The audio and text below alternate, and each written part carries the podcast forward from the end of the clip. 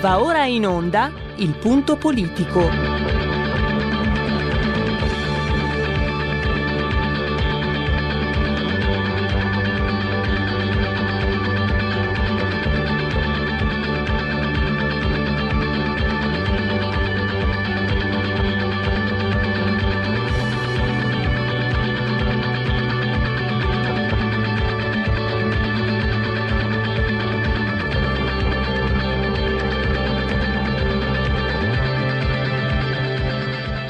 Ma se non state attenti, i media vi faranno odiare le persone oppresse e amare quelle che opprimono.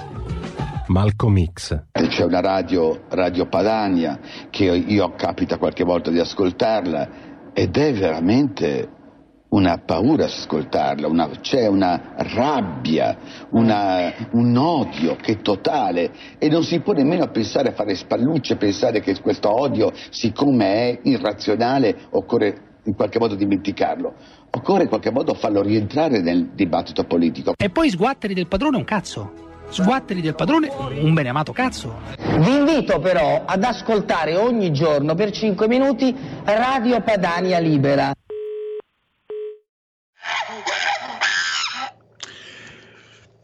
Si chiama Mimmo Arcuri, ma forse dovremmo leggere il suo nome, il suo vero nome è Adim, cioè Mida, all'incontrario. Perché?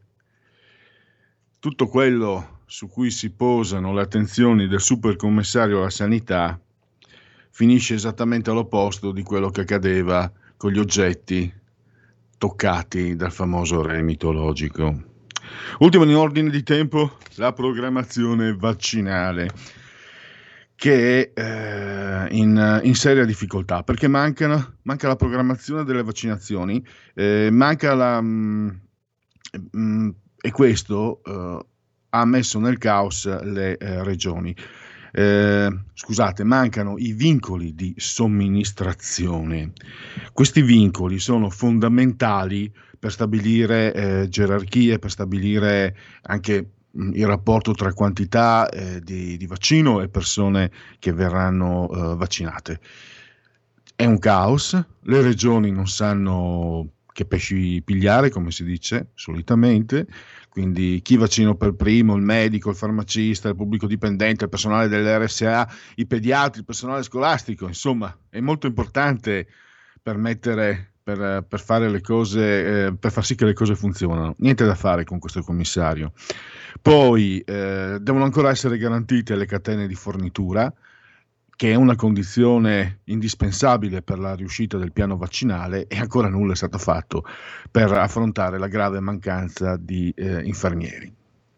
Quindi eh, lui ha annunciato tonitruante 6 milioni di vaccinati entro la fine di marzo. In realtà credo che eh, in Italia sia indispensabile raggiungere, prima ancora che la, l'immunità di gregge, eh, l'immunità da, dai somari targati 5 Stelle per i danni che ci stanno facendo a noi cittadini. Non è neanche una questione politica. Una questione invece di principio fondamentale è quella che riguarda il puzzone miliardario Donald Trump, no? che mentre i suoi andavano anche incontro alla morte, come abbiamo visto a Washington, addirittura nel congresso, per difendere il loro, il proprio, ma anche il suo voto, lui se la spassava, organizzava eh, parti di compleanno, twittava come un pazzo, cantava a squarciagola Gloria, che è una delle canzoni, quella di Umberto Tozzi, che poi fu fatta anche, portata a successo mondiale da una cantante americana, poi che è scomparsa anche qualche anno fa. È una delle canzoni, tra l'altro, più trash del XX secolo. E qual è il problema? Che nonostante tutto ciò, è gravissimo quello che gli hanno fatto, eh, la censura, il silenzio che gli hanno mh, applicato Facebook, Twitter e Instagram quindi l'AGA, Google, eh, Amazon, anzi Amazon, Google, Apple, eh, ha in mano un potere incontrollato, incontrollabile, autoreferenziale ed enorme, perché questi signori, io parlo sempre chiaro da paresiarca, non me ne importa nulla, Trump è miliardario, miliardario, io non ho nessuna pena per lui, o pena enorme per 72 milioni di persone che lo hanno votato, guarda caso con idee molto molto vicine, se non quasi sovrapponibili alle mie e a quelle, presumo, di molti di voi che ci ascoltano, 72 milioni spenti. Bah. Attenzione, questo viene dimostrato anche dal fatto che è stato tolto uh, Parlé, che in America, negli Stati Uniti, è il social adoperato, diciamo, da quelli che non sono di sinistra, loro li chiamano la destra per, per disprezzarci. E questo è un problema. Quindi Voltaire è diventato un carneade. Eh, l'articolo 21 in, della Costituzione più allegra del mondo, eh, ormai eh, possono anche buttarlo nel, possono usarlo anche come carta, eh, quella, quella, lì, quella dei rotoli, carta igienica, perché ormai mh, per quello che ne stanno facendo davvero siamo, siamo messi, eh, messi in, in, grossa difficoltà. E, in Italia vediamo chi sono costoro, no? eh, costoro che ci censurano, vediamo che sono sostenuti anche però da, tra virgolette, autorevoli opinionisti. Gad Lerner ha detto addirittura bisognava farlo prima. Eh, ti spiego. Eh, bisognava farlo prima. Toccati la mano, adesso tutti ti chiamano presidente. Yeah, che robe, eh? eh? Quelle sono le interviste al potere fatte con la schiena dritta eh? Toccati la mano, adesso tutti mi chiamano presidente. Vabbè. E Johnny Gianni Riotta, che è stato addirittura anche direttore del Sole 24 Ore, che è considerato autorevole, che ha detto non chiamate la censura, chiamate l'autodifesa, ha detto.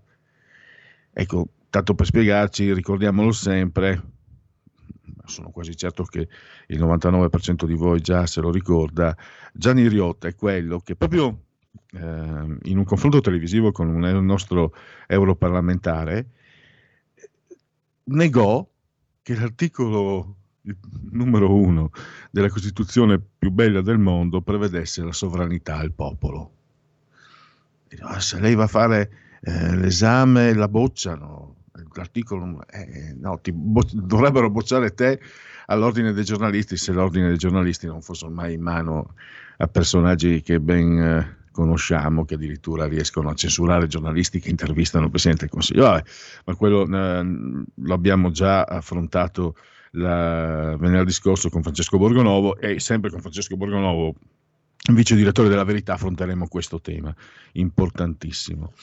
Invece, eh, tra meno di mezz'ora parleremo del, uh, del recovery plan, cioè i soldi i Bessi, i Danè, i Schei, le Svanzighe, la Grana, i, insomma sono, sono, molti modi, ma si parla sempre di quella roba lì, non quella roba lì, quella roba lì, i soldi che forse vengono prima, che poi magari permettono di arrivare anche al resto.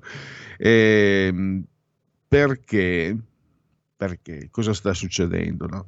Ci sono forti ritardi nel recovery plan e noi ne parleremo con Sergio Luciano, che è direttore del mensile Economy, si è, si è già capito, lo ha denunciato addirittura al Corriere della Sera, che di quei 109, 209 miliardi eh, da chiedere all'Unione Europea, eh, sperando che siano a, perdu- a fondo perduto, e comunque da impiegare per l'emergenza pandemica e non per altro, ecco 59 di quei 209, cioè più o meno un terzo, poco meno di un terzo, questo governo vorrebbe impiegarli per pagare le infrastrutture previste nel piano triennale precedente, cioè vorrebbe coprire un po, di, un po' di buco di debito per farsi vedere bello e anche poi per non pagare gli interessi sul debito. Mm, è brutto dirlo, ma visto che e l'ha smascherato addirittura Matteo Renzi, questo governo si è dimenticato completamente, non, non, ha, eh, non si è accorto che la sanità italiana è sottodimensionata in maniera drammatica, non si è accorto neppure che eh, il turismo è stato falcidiato, non se ne è dato per, eh, diciamo per, per, per eh, non se ne è dato conto, eh, questo governo allora ti autorizza a fare questo esempio davanti a queste iniziative. È come se tu avessi un collega di lavoro che ti chiede 21.000 euro perché ha la figlia gravemente malata, lui deve affrontare spese non previste, tu gliele dai, siccome sei un cuore generoso, glieli dai, glieli, glieli presti senza neanche gli interessi e poi scopri che ha usato 6.000 di questi 21.000 euro per pagare eh, il mutuo della macchina e, del, e, della casa che aveva comprato precedentemente. Che tu dici scusa, o sei un mascalzone incredibile che addirittura sottrai soldi alle cure di tua figlia, o sei un imbroglione perché eh, per curare tua figlia ti bastavano 15.000 euro, quindi adesso te li porto via, quello che potrebbe fare l'Europa, vedremo. Però qui i discorsi eh, vanno delle sfumature, se mi consentite, mm, perché io ho riscontrato questo leggendo l'articolo di Sergio Luciano, hanno delle sfumature che, che comunque sono facilmente comprensibili colui il quale denuncia questo fatto dei primi di dicembre sul Corriere della Sera è il famoso Francesco Fubini. Fubini è quello che, se vi ricordate, allora, a parte che Fubini è quello che eh, è stato smascherato eh, per dieci anni non ha pagato il, uh, il bollo per l'ordine dei giornalisti, no? quello che eh, paghiamo noi mm, professionisti, anche eh, insomma le varie categorie, eh, lui non l'ha, sono 100, 120, forse non hanno aumentato euro all'anno, lui non l'ha pagato, ma non solo, lui non, mh, mm, non ho avuto modo di controllare, ma fino alla primavera dello scorso anno non ho più aggiornato, ma comunque eh, il danno è stato fatto lo stesso e eh, fa parte di un consiglio di amministrazione di una società di George Soros, che non è per carità, non c'è di ma, se non che per la carta dei giornalisti di Firenze lui non potrebbe esercitare ma esercita lo stesso. Questo, diciamo, questo, per capirsi. Per giunta all'epoca, quando si è in, installato il governo Lega 5 Stelle, lui tuonava sulle pagine del Corriere della Sera dicendo che l'Europa avrebbe praticato sanzioni, somministrato sanzioni, avrebbe, insomma, sarebbe arrivata la Troica, eccetera, eccetera, provocando addirittura le reazioni, se vi ricordate, dell'inviato del Corriere della Sera che disse guardate che non è vero niente, io l'ho anche scritto, in Europa stanno semplicemente valutando che, quelli che sono i piani economici di questo governo. crea- creando gravissimo imbarazzo. Ma all'epoca, se vi ricordate, tutti i media dicevano: Ah, l'Europa è terrorizzata, l'Europa ha paura di questo governo, ci cacceranno, finiremo nella strada, peggio della Grecia, eccetera, eccetera. E tutti facevano anche leva su, sull'autorevole Corriere della Sera.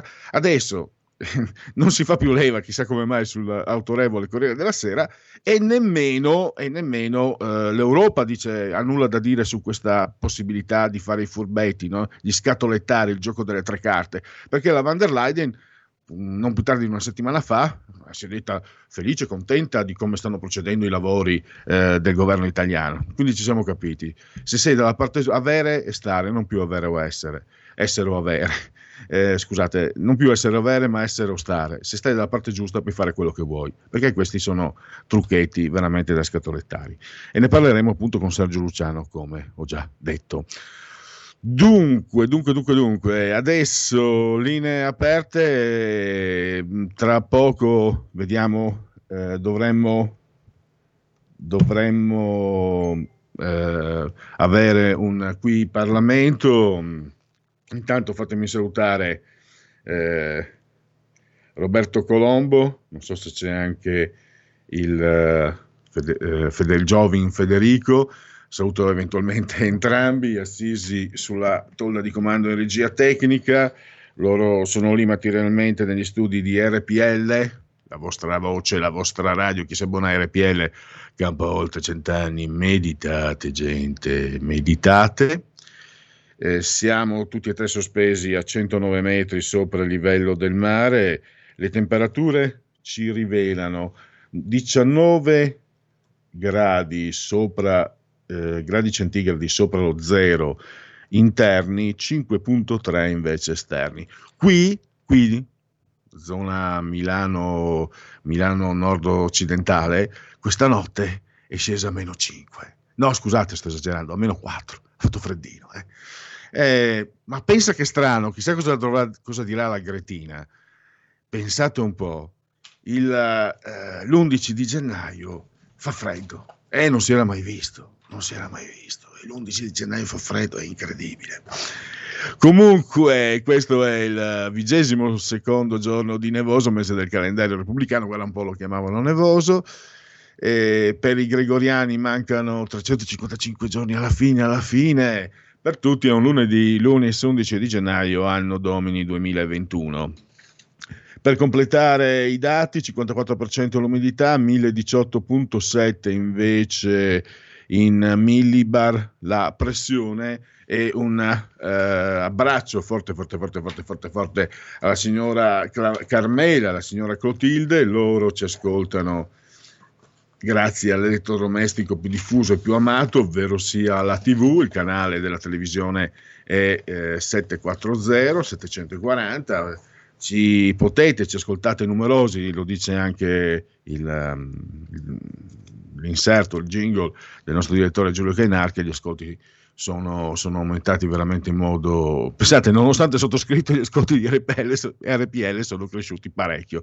Questo significa che voi avete ragione, ma significa anche che insomma eh, nell'anno tra, appena trascorso non tutte le cose proprio sono andate storte perché se RPL eh, ha addirittura sui social quadruplicato gli ascolti come ci spiegava appunto ci spiega Giulio Cainarca significa è un buon secondo me a parte per interesse personale perché sono l'oste che deve parlare per forza bene del proprio vino, però come, anche come cittadino sono contento perché comunque RPL offre sicuramente delle voci e delle informazioni che altrove non trovate. Questo, questo, è incontrovertibile.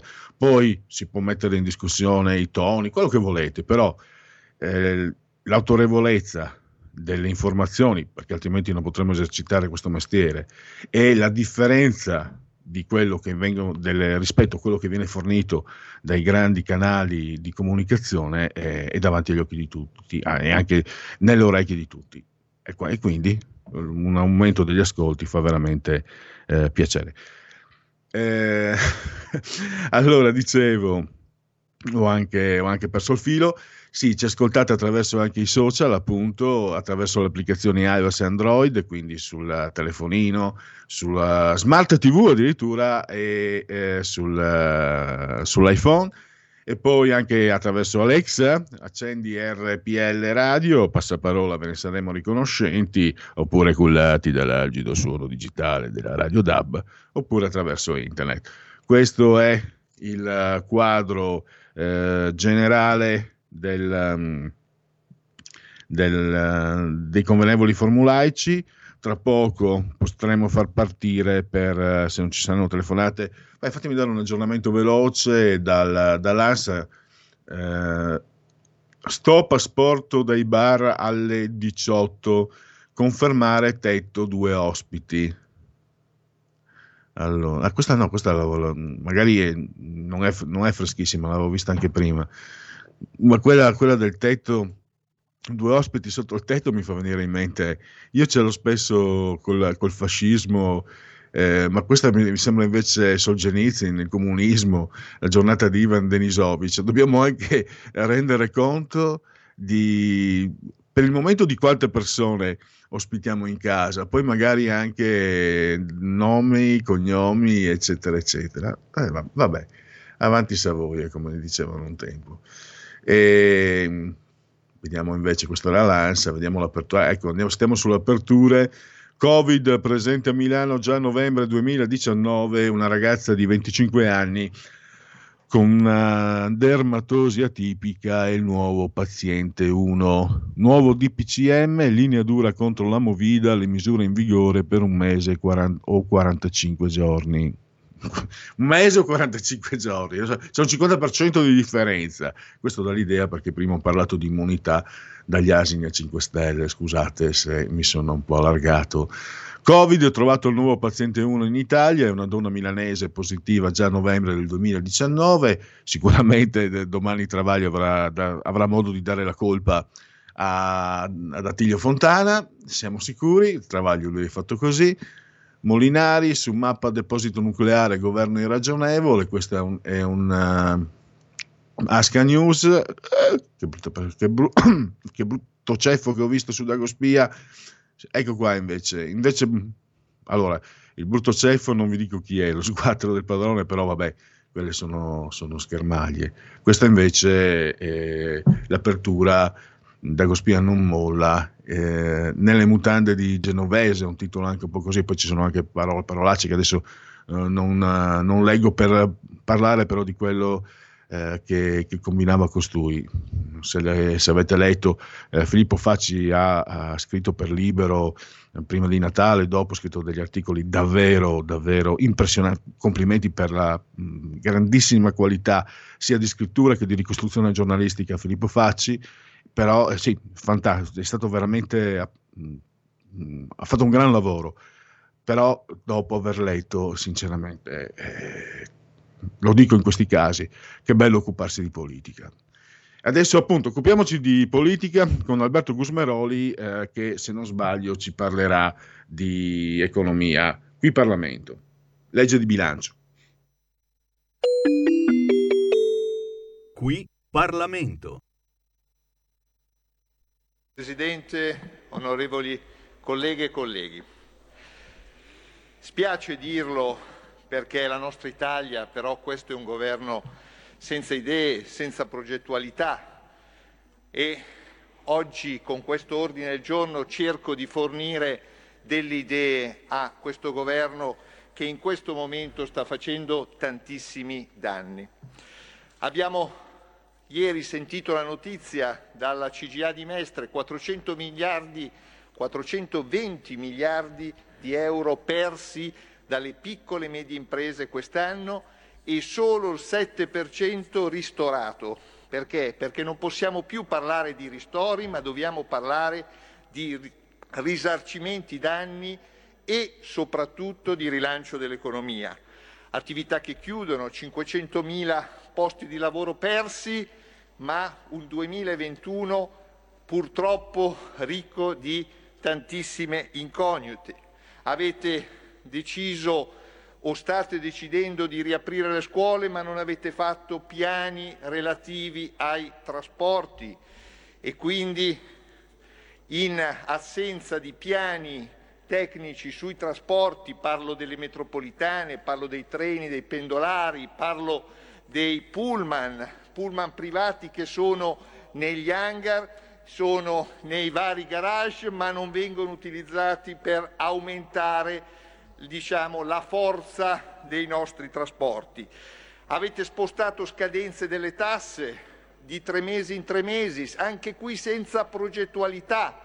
Pensiamo soltanto al fatto che non avete pensato minimamente ad aiutare i comuni per non far pagare ai cittadini la tassa rifiuti, Pensate che dal primo di gennaio del 2021 entrerà in vigore per tutta Italia un nuovo conteggio della tassa rifiuti per cui, per assurdo, le famiglie numerose che in questo momento soffrono di più pagheranno di più, quindi saranno meno aiutate. Un'impreparazione anche nella gestione dei vaccini. Negli altri Stati stanno pensando di utilizzare strutture private, centri commerciali dove fare i vaccini. Noi pensiamo alla primula di Boeri, pensiamo alle siringhe diverse, perché noi dobbiamo essere diversi, perché noi dobbiamo sempre dimostrare la nostra impreparazione. Ebbene, adesso dal primo di gennaio Dopo un'ulteriore proroga di tre mesi scadono 31 milioni di cartelle esattoriali che colpiranno famiglie, cittadini, attività economiche. E allora, per una volta, una volta fate qualcosa di strutturale. Strutturale cosa vuol dire? Vuol dire qualcosa che risolva di per sé il problema, perché qui non parliamo di evasione fiscale, qui parliamo di persone che non sono riuscite a pagare le tasse perché questo è un periodo terribile dove ci sono attività chiuse che non guadagnano e ci sono anche attività aperte che non guadagnano. Non possiamo pensare che dal primo di gennaio tutto un tratto questa situazione scompaia. Quindi la proposta con questo ordine del giorno è sostanzialmente quella di rinviare e rateizzare queste 31 milioni di cartelle che colpiranno quasi tutti i cittadini italiani in 15 anni. Rateizziamole in 15 anni senza parametri o condizioni, senza l'ISEE, rateizziamo in 15 anni e sistemiamo per una volta strutturalmente un problema di questo Paese. Nel corso del 2021 affrontiamo insieme, ma questa volta col Parlamento, non come nel 2020, anche la questione dell'enormità del peso fiscale e della complicazione fiscale italiana che non ha eguali al mondo. Grazie, chiedo che venga approvato l'ordine del giorno della Lega, mia prima firma, sulla rateizzazione a 15 anni delle cartelle esattoriali che arriveranno dal primo gennaio. Grazie. Qui Parlamento. Hai sentito? Le radio italiane si mettono insieme per amore, per amore della radio. Una grande storia meritava uno straordinario futuro. Nasce l'app Radio Player Italia. 140 stazioni in una sola rete. Scegli la tua preferita e ascolta il suono perfetto del digitale. Gratis, senza registrazione, senza interruzioni. Compatibile con tutti i device. Naviga, esplora e scopri l'universo dell'audio. Ti sorprenderà. Scarica Radio Player Italia. Il futuro batte con la radio nel cuore. Anche RPL è disponibile su Radio Player Italia.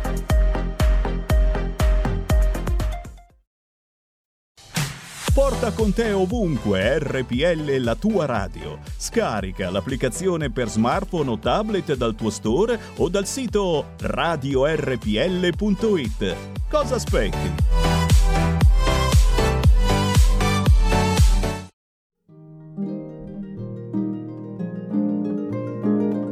Cari ascoltatori, vi ricordiamo che l'angolo della musica classica, condotto in studio da Auretta Pierotti Cei, cambia orario. Andrà in diretta ogni sabato a partire dalle 13. Appuntamento con la grande musica.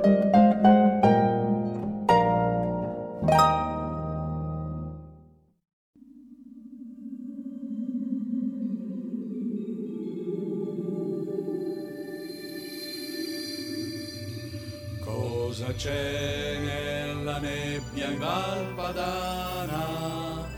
Ci son cose che a dirle non ci credi, non ci credi nemmeno se le vedi, a parte il fatto che non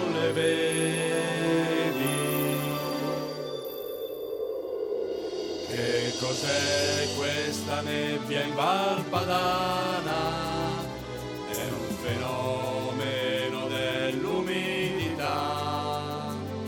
Se rimani intrappolato dentro, si incasina la mentalità.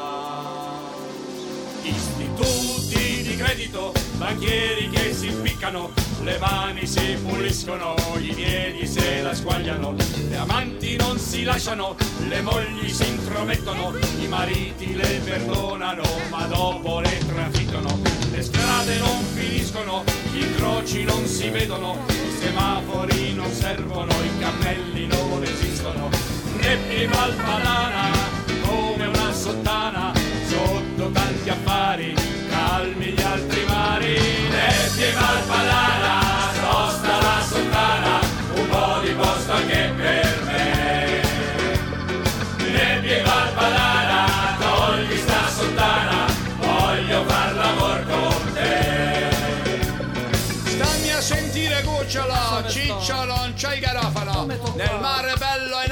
e Napoli si tuffa gli viene un embolo. Trosite vindo piccolo, cantate nel citofono. Cennaro, fa il miracolo, famma morire pusilica. Uccelli che tossiscono, piccioni che stramazzano, i cani fanno la cacca, ci vuole la paletta.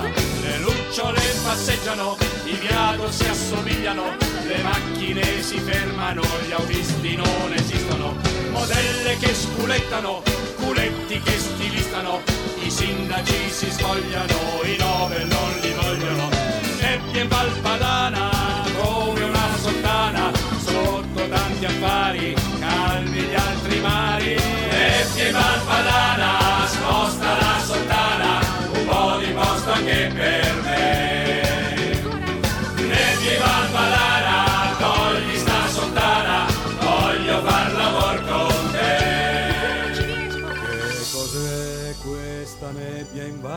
Valpadana? L'ho già detto, è l'umidità. E siccome abbiamo qui l'appartamento, ci han dato il mutuo, ma che difficoltà. Istituti di credito! In onda, in onda, in onda, allora gli applausi, gli applausi per Roberto Colombo, assiso sotto il comando di regia tecnica, più che mai per, mi, mi ha scritto Nebbia in Valpadana dei grandi, dei grandi Cocchi e Renato. Pensate che eh, questa era la sigla di una serie di telefilm, se non sbaglio, risalente al 2000 che segnò un po' il loro grande ritorno eh, in televisione, in Rai. E eh, in un'intervista, non quella dello scorso anno, quelle dello scorso anno fatte a, a Renato Pozzetto per, per, i suoi 80 anni, eh, una intervista di qualche anno fa, non molti anni fa, l'intervistatore eh, sottolineava come Nebbia in Valpadana non avesse avuto successo sperato. Renato Pozzetto innanzitutto puntualizzò, cioè i numeri, eh, lo share, erano tutti a favore di, eh, di Cocchi Renato e di Nebbia in Valpadana. E poi, per far capire anche lo spessore del personaggio, senza nessuna polemica, solo proprio per informazione, proprio tenendo i toni assolutamente, tant'è che appunto nell'articolo nemmeno si, si sottolineò, si, si, si portò alla luce questo aspetto, insomma fece capire che gli avevano fatto delle promesse, perché sono due fuori classe, poi invece di dargli l'ingaggio che dovevano, gli diedero molto di meno, gli diedero molto di meno, non a loro come soldi, perché lì non si scherza, ci sono i contratti, eccetera. Gli avevano promesso di diciamo seguire questi, questi telefilm con, con, un certo tipo, una certa quantità di mezzi, di strumenti, cioè sceneggiatori, attori, eccetera. Insomma, tra gli attori ho visto anche un, uh, un personaggio simpatico, anche interista, che fa che però eh, fa, ogni tanto fa il, il, tifoso interista nelle trasmissioni qui di, di Tele Lombardia, simpaticissimo, bravo, ma non un attore, cioè vuol dire che la RAI ha raschiato nel barile e ha voluto fare un po' la furba, ma Renato Pozzetto, tanto per far capire eh, che, qual, è suo, qual, è il suo spessore, qual è la sua cifra umana, non, non ha fatto nessuna polemica su questo. Però si sono ben guardati dal tornare in RAI, tanti saluti, e li capiamo benissimo. Tanto sono sempre con noi e così come sempre con noi ogni giorno segui la Lega, tra poco parte la sigla e poi tra due minuti il primo ospite di questa trasmissione, di questo punto politico di RPL, che siamo da RPL che porta cent'anni, meditate gente, meditate, Sergio Luciano. Quindi se eh, non la palla alla regia, persegui la Lega. Segui la Lega è una trasmissione realizzata in convenzione con La Lega per Salvini Premier. Lega Online, scritto legaonline.it, non .org, eh, mi raccomando, altrimenti non la trovate sui motori di ricerca. Legaonline.it, ancora lì, sette punti, ma il governo non se ne dà per inteso. In questo modo eh, rinuncia alla possibilità di reperire 20 miliardi per i cittadini italiani. E potete sempre, ve lo ricordo, potete iscrivervi alla Lega, 10 euro pagabili anche alla Lega per Salvini Premier, ovviamente pagabili anche attraverso PayPal senza nemmeno essere iscritti a PayPal, codice fiscale, dati e poi vi verrà recapitata per via postale la tessera di Lega Salvini Premier. E gli appuntamenti, quindi siamo nel calendario, gli appuntamenti tra i protagonisti eh, della Lega e gli esponenti politici. Oggi, proprio tra poco, Rai 1 alle 15.25. La trasmissione oggi è un altro giorno con Nino Spirli, il presidente della regione eh, Calabria. Ancora presidente di regione, questa volta domani nel cuore della notte alle 8.40 del mattino il presidente della Lombardia Attilio Fontana dove? Canale 5, mattino 5 la trasmissione. E poi sempre domani, sempre proprio all'alba, in ora antelucana alle 9.15 del mattino, la trasmissione si chiama Agorà, a Rai 3, il presidente dei senatori leghisti Palazzo Madama, ovvero Massimiliano Romeo, che è stato per anni anche una voce di RPL quando era Radio Padania. E poi sempre domani alle 10 diciamo la mattina presto. Isabella Tovaglieri, europarlamentare, la potrete auscultare e vedere su Sky TG 24, la rubrica Start.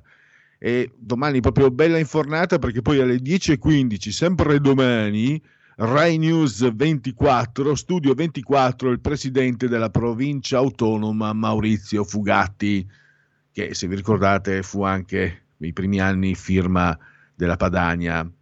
E poi, anche se lui poi è, è laureato uh, in scienze economiche. Boh, ma che tanto non è che uno che ha lavorato in scienze economiche lo possa fare il giornalista. Fubini non potrebbe farlo in quanto, iscritto, in quanto fa parte del consiglio di amministrazione di una società, di una società economica, che sia di Soros ha poca importanza, però eh, Maurizio Fugatti ancora di alle 10.15. Eh, ah, forse non so se sia una ripetizione, beh, diciamolo pure. Eh, Maurizio Fugatti, 10.15, Rai News 24, Studio 24, 10.15 del mattino, quindi la mattina molto presto, l'alba.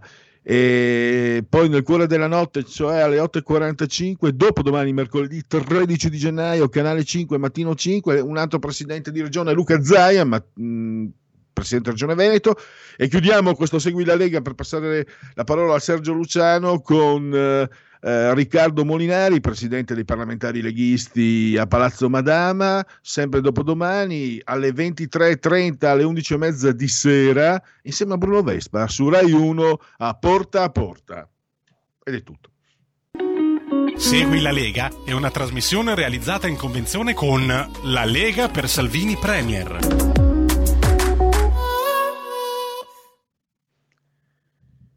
Allora, tra poco, eh, attendo conferma, dovremmo avere eh, il primo ospite, vi ho detto, Sergio Luciano, direttore della mensile Economy. E ehm, potete vederlo anche in, uh, se andate sulla pagina del profilo Facebook della radio, uh, sono immagini che noi possiamo mandare in onda perché dire, dire, arrivano direttamente dal suo, dal suo, mensile, quindi è una comunicazione tecnica, uh, queste sono immagini che possiamo lasciare Roberto e, e, possiamo, anzi dobbiamo ringraziare e salutare per essere qui ai nostri microfoni Sergio Luciano. Buongiorno direttore, grazie per essere qui con noi. Eccoci qua, buonasera, buonasera a tutti. Dunque, eh, parliamo della situazione eh, Recovery Fund, Recovery Plan e parliamo anche del fatto che uno dei motivi, per, per esempio, uno dei motivi di, dei ritardi conclamati ormai eh, potrebbero essere ascritti all'intenzione di usare una parte di quella cifra, quasi il 30%, un po' meno del 30%, 59 su 209 miliardi, eh, non per affrontare l'emergenza pandemica, ma per pagare diciamo, eh, infrastrutture previste nel piano triennale. Cioè, io ho fatto questo esempio e correggimi tu, poi mh, vai tu Sergio a, a, a, ruota libera. Io da quel che ho capito anche dal tuo articolo che avevo letto sul sussidiario sì. eh, e anche su Economy, avevo capito questo. È come se un mio collega mi chiedesse 21.000 euro per curare la bambina malata, lui non ha soldi in più, e io esatto. glieli do, addirittura glieli do senza neanche interessi né nulla, forse glieli do addirittura a fondo perduto, io non li ho, ma è, è, una, è una, situazione sì, ipotetica. E poi scoprissi che questo mio collega 6.000, 6.000 euro li, li adopera per altre cose, per pagare la macchina, per pagare non so cosa. A questo punto io a questo collega dico, senti, o sei un mascalzone che hai tolto i soldi alle cure di tua figlia, o sei un imbroglione perché mi hai chiesto 21.000 quando, quando te ne bastavano 15.000. Io l'ho riassunta un po' così come visione di quello che starebbe facendo è, il è governo. una, bella, è una bella sintesi, ma è proprio questa la cosa che ha colpito. E poi, come dicevo, come sottolineavo nel sussidiario, queste non sono maldicenze di stampa avversaria il Corriere della Sera che ha per primo denunciato questa anomalia. Anomalia cioè di aver eh, deciso di coprire con i fondi del recovery degli stanziamenti che nel piano triennale approvato lo scorso anno erano già stati fatti per il 22, 23, 24. Quindi, anzi 21, 22, 23. Quindi soldi che avevamo già pensato di spendere procurandoceli sul mercato, che riteniamo invece di non doverci più procurare sul mercato perché ce li dà l'Europa ma ce li dà l'Europa sotto un'altra voce, per, per eh, proseguire nella tua metafora, ce li dà come se appunto noi dovessimo curare una, una, una, figlia piccola malata gravemente. E invece in realtà ci facciamo delle cose che avremmo voluto fare in ogni caso, ma soprattutto senza dirlo a nessuno, cioè senza dirlo all'opinione pubblica, senza farne oggetto di dibattito parlamentare aperto con tutte le forze politiche di maggioranza e anche di opposizione. Quindi questo è molto grave. Ma soprattutto cosa pazzesca è che allora eh, nel momento in cui noi decidiamo di usare i soldi dell'Europa per pagare delle, degli investimenti che avevamo già deciso di fare in ogni caso, mi chiedo per quale ragione non si, ancora di più mi chiedo per quale ragione non si possa prendere il MES, i soldi del MES, che sono ancora una volta debito verso l'Europa, cioè esattamente come, come, quelli del, del, del Recovery Fund.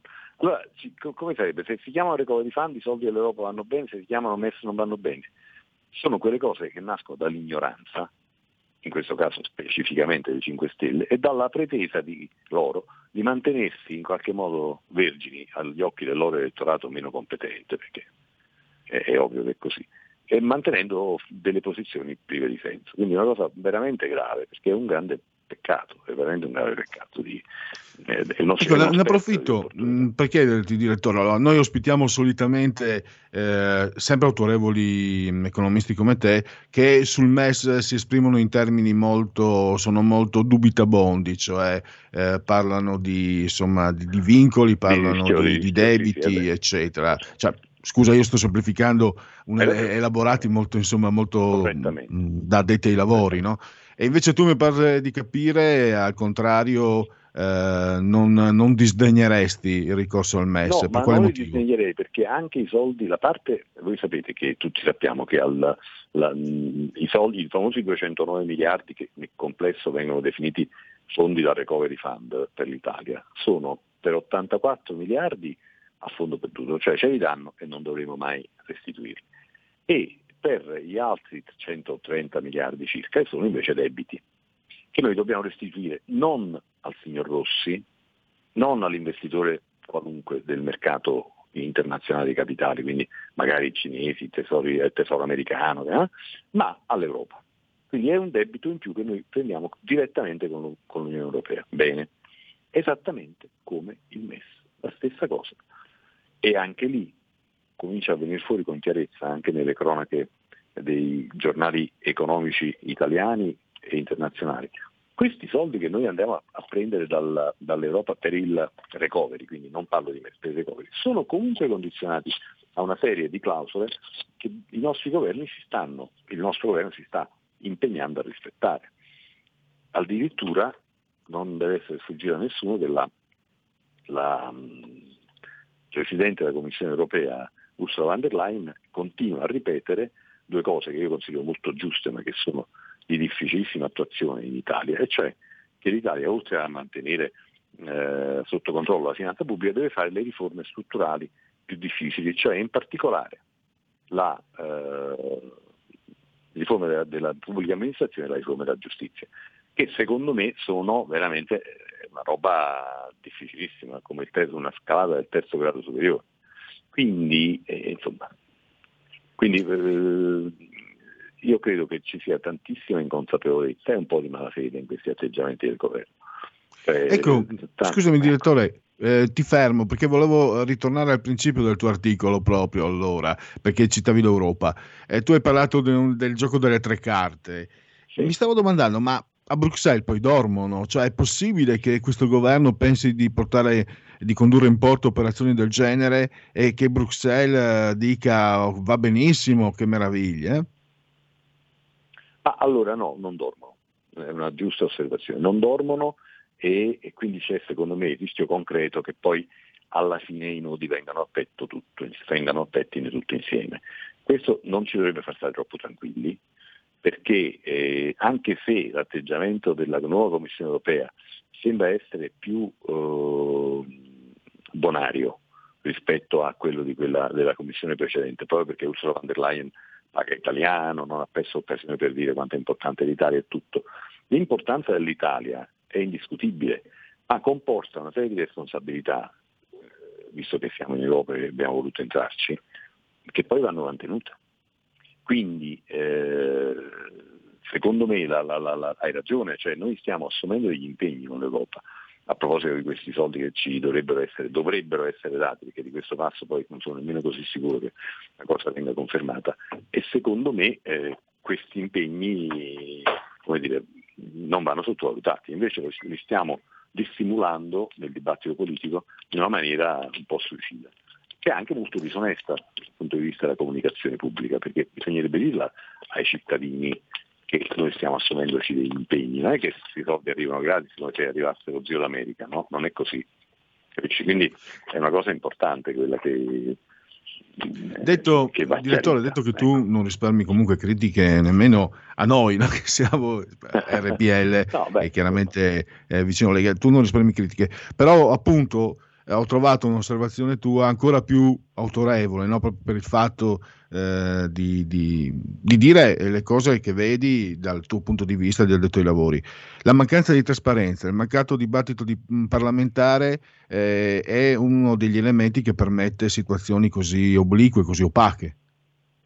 Eh sì, purtroppo sì, purtroppo è così. Eh, e questa cosa va avanti nella, nella indifferenza del dibattito politico che, che, continua invece a concentrarsi su questo balletto crisi non crisi eh, che francamente più giorni passano e meno lo capiamo, no? perché a questo punto eh, vorrei capire se c'è della, della, sincerità oppure no da parte di tutti gli attori in commedia come compreso Renzi. Eh, bisogna capire se, se, se, se, Renzi a questo punto fa sul serio oppure no. Questo è un tema eh, di queste ore, eh, proprio di queste ore. Quindi. Posso approfittare di, di averti qui ai microfoni. Ehm, è una domanda anche scontata per molti aspetti, è una preoccupazione. Eh, quando scadranno i divieti di, di licenziamento, eh, la CGL aveva parlato addirittura di un milione di, di persone che si troveranno eh, o potrebbero ritrovarsi improvvisamente sulla strada. Eh, ecco, volevo un tuo quadro su questa situazione che se si realizzasse sarebbe catastrofica. Senza, questa volta si può usare la parola catastrofe senza eh beh, sì. paura di venire tacciati di esagerazione. Ma lì hai ragione, io faccio due considerazioni. La prima è che eh, non si può continuare indefinitamente a sostenere i licenziamenti. Questo è assurdo perché, perché si droga il mercato eh, in una maniera che poi non, non aiuta nessuno a livello strategico, aiuta la gente che sarebbe colpita dai licenziamenti a, a rinviare il problema. Allora io dico, chiamiamoli licenziamenti, smettiamo di chiamare cassa integrazione questi sussidi di, di disoccupazione che stiamo dando, perché se un'azienda deve, ha bisogno di tagliare 100 posti, strutturalmente non è rinviando il taglio che risolve il problema. Allora a quel punto glieli fai tagliare e quelle persone le aiuti per un anno anziché dargli un altro anno di cassa, però sono ufficialmente disoccupati in cerca di lavoro e anche questo è più trasparente e più chiaro, non so se mi spiego, no? e, e, e, cerchiamo in questo senso di, di occupare i soldi disponibili per i welfare state, per gli ammortizzatori sociali, nel modo più ufficiale possibile. Non è facile, non è facile, è difficile fare i conti, è difficile distinguere la componente speculativa che c'è sempre in questi frangenti, però neanche la soluzione che è stata adottata finora può essere protratta. Adesso già la proroga al 31 marzo secondo me è oltre il logico, però ci può stare come ultima estrema spiaggia, dopodiché bisogna rimettere in moto il mercato normale, quindi chi deve licenziare licenzi e chi viene licenziato va in sussidio di disoccupazione, però non lo puoi chiamare lavoratore cassa integrato che prima o poi tornerà in servizio perché non è così, lo sappiamo tutti. E allora? Quindi io credo che bisognerebbe rifa- rif- anche qui fare un'operazione verità, dove alla fine l'aiuto si dà perché siamo uno Stato solidale e abbiamo deciso di, di mantenere questa linea che io condivido, però lo si dà dando il nome giusto. È un aiuto, chiamiamolo aiuto, altrimenti no, questa è la mia opinione. E- ecco, anche questo, mh, questa voce eh, è mh, testimonianza, mi sembra, eh, attestazione di mancanza di programmazione, eh, che è quanto mai indispensabile in vista di, una, di, un- di quella che, che dovrebbe, no? di quello che dov- vorremmo essere una ripresa.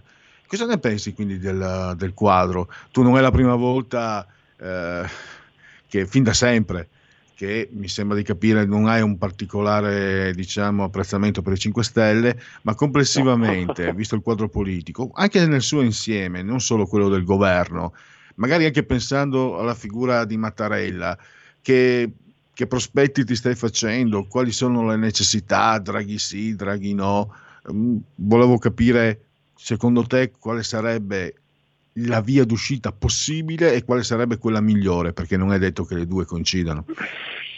Guarda, io una cosa voglio dire chiaro e tondo credo che appunto per dimostrare che quello che dicevi tu prima, cioè che io cerco di dire le mie idee, qui do pienamente ragione alla- all'opinione prevalente in casa Lega.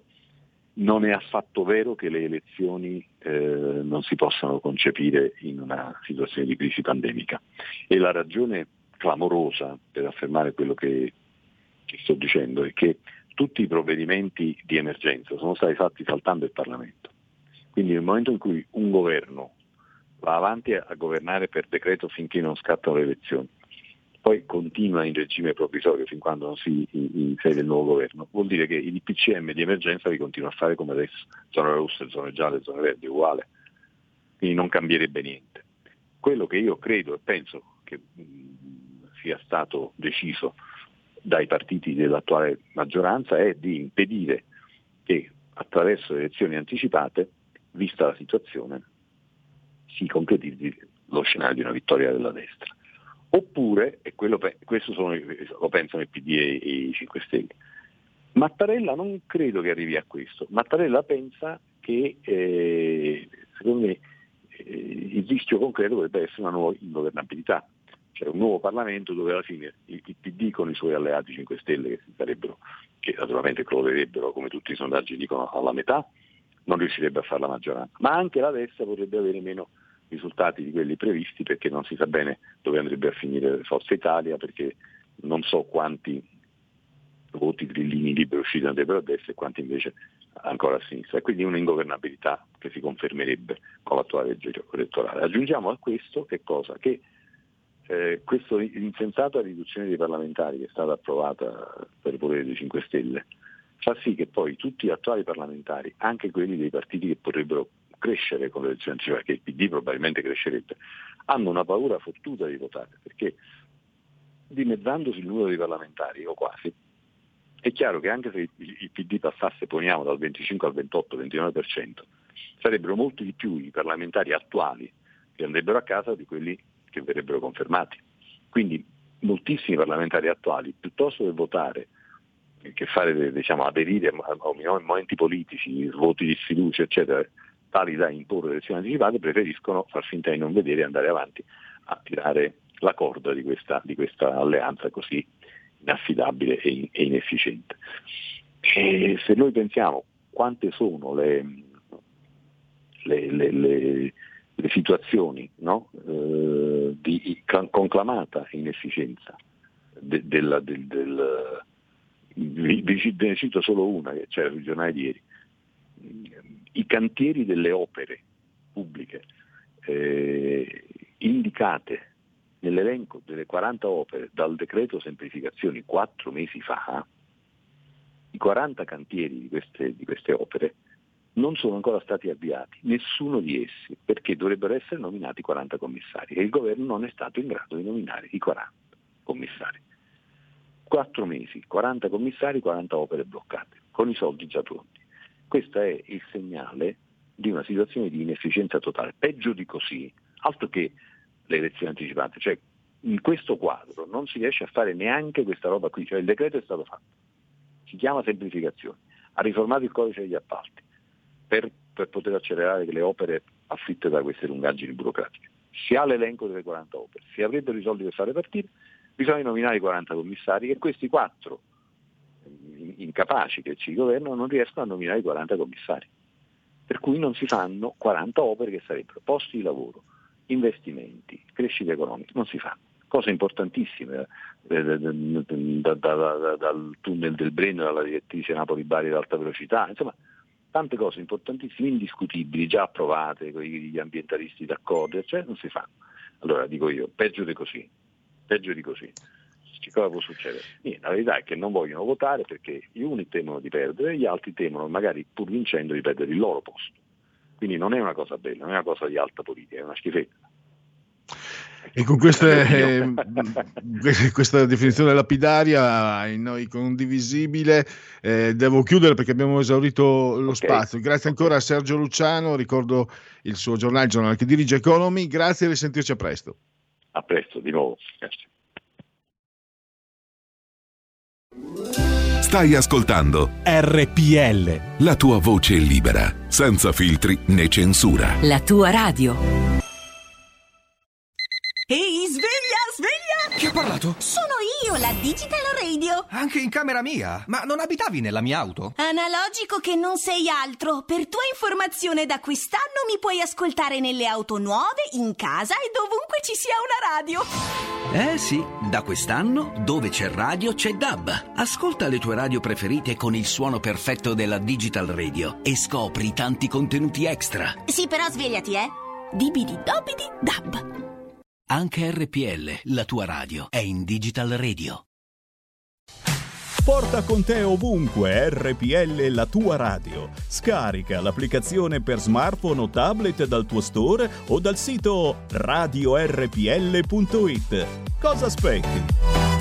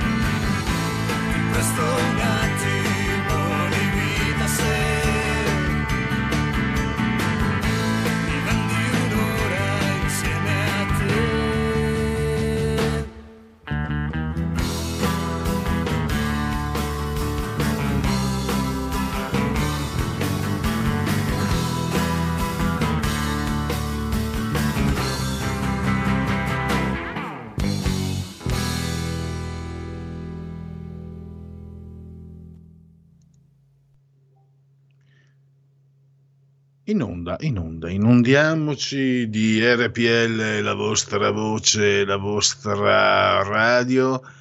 E eh, tra cinque minuti Camilla Conti continueremo ai noi a parlare dei disastri combinati da questo eh, governo. E questa volta quasi a conferma di quello che abbiamo sentito mh, da Sergio Luciano, l'incapacità di questi che ci governano, eh, di uno dei loro esponenti, forse il massimo esponente tecnico, ci sarà anche Tridico, pensate un po' cosa hanno tirato fuori, eh, Mimmo, Mimmo Arcuri che eh, è in, in grave ritardo nell'organizzazione del piano vaccinale, quindi i vincoli di somministrazione sono in alto mare, ne subiscono le regioni, le conseguenze e con tutto quello che ne consegue. Allora, abbiamo ancora uh, 4 minuti prima di chiamare Camilla, intanto uh, linee aperte, interrompimi pure um, Colombo se uh, qualcuno chiama, intanto su Dago Spia il cucù di Merlo, i ricchi vanno a Dubai a vaccinarsi al mare. A Varsavia hanno cominciato dai VIP. Un californiano ha offerto 25.000 dollari al Cedar Sinai e a Londra l'immobiliare Hacking 5.000 dose. A Napoli De Luca è saltato la fila, Murdoch è stato svelto e anche Biden, Kamala Harris, Nancy Pelosi, la regina, avete capito, gli eroi del quartierino. Nancy Pelosi, Kamala Harris e Biden. Ciao ciao popolo! La regina di Danimarca. Invece Queen Elizabeth e Filippo hanno atteso il turno e il Papa è in lista. Cantano i Beatles, uh, Money Can Be Slow, By Me Love. Il vaccino, sì. Fermi tutti, arriva il vaccino col conflitto di interessi. Il ministro Roberto eh, Speranza si è reso conto che i soggetti coinvolti nell'antidoto Reitera, l'assessore regionale Alessio D'Amato, il direttore scientifico dello Spallanzani Luigi Ippolito, il presidente del Consiglio Superiore della Sanità Franco Lucatelli e Nicola Magrini, il direttore generale dell'AIFA, sono tutti dipendenti dalla vigilanza del suo ministero. Sono in un colossale conflitto di interessi. Il vaccino di Reitera, che non è tutto italiano, essendo Reitera di proprietà di una società svizzera, sta per essere coperto d'oro dai fondi Recovery Plan. Eh, con la pandemia ci hanno rimesso tutti, tranne le borse. Per i mercati asiatici Standard Poor's 500 nel 2020 ci sono stati guadagni a doppia cifra, ma gli analisti guardano con preoccupazioni alle valutazioni eccessive dei titoli tecnologici e nel 2021 cresce il rischio bolla. L'anno appena chiuso ha visto un record per le offerte pubbliche iniziali IPO negli Stati Uniti, circa 420 società si sono quotate per una raccolta di 145 miliardi di dollari. Il Black Friday del Parlamento al via i saldi sui responsabili, le grandi manovre in Parlamento per reclutare peones, sostituire i renziani in maggioranza e salvare il governo Conte, le telefonate del gruppo misto, il ruolo degli ex grillini, la profezia di Rotondi ci si sta infilando nel vicolo che conduce alle elezioni anticipate. Alla fine ci sarà un governo tecnico e si voterà a giugno per evitare la trappola del semestre bianco. Serve una cura di fosforo per Torninelli. Oggi c'era anche un bel articolo di Fabio Amendolara sulla verità. I suoi 42 non ricordo, io ho letto 46 sulla verità, gli hanno fatto lo sconto forse, agli processi contro Salvini lasciano pensare che l'ex ministro Grillino abbia una memoria davvero malmessa e visto il, quello che dice, forse non solo la memoria. Non ricorda neanche se ha votato per mandare il leghista alla sbarra, ha cancellato dai ricordi praticamente tutto, cosa avesse deciso il governo sui migranti, il caso Open Arms, i documenti firmati, eccetera, eccetera. Insomma, io l'ho detto, li, prima ancora dell'immunità di gregge eh, sarà necessario raggiungere eh, l'immunità dalle asinate dei 5 Stelle e dei loro rappresentanti perché eh, vediamo davvero decisioni ed esempi mh, agghiaccianti, usiamo gli aggettivi, ognuno li ha eh, nella propria testa, nel proprio vocabolario, so, solo che appunto sono tutti aggettivi che vanno verso l'iperbole, perché anche in questo caso i Toninelli, 46 non ricordo, e poi sul, sul fatto quotidiano nemmeno se ne accorgono, complimenti, bravi, che così si guadagna tanta credibilità, tanta tanta credibilità. Allora, tra poco dovremmo avere, se già non è in linea, eh, Camilla Conti, proprio per proseguire sulle imprese eh, di questo eh, governo. Allora, abbiamo prima una telefonata, prima del prossimo ospite. Pronto? Sì, buongiorno signor Pellegrini. Volevo parlare della regione Lombardia, signor Pellegrin, cambiare un po' tattica. Allora, il consigliere Gallera se n'è andato, mi sembra, no?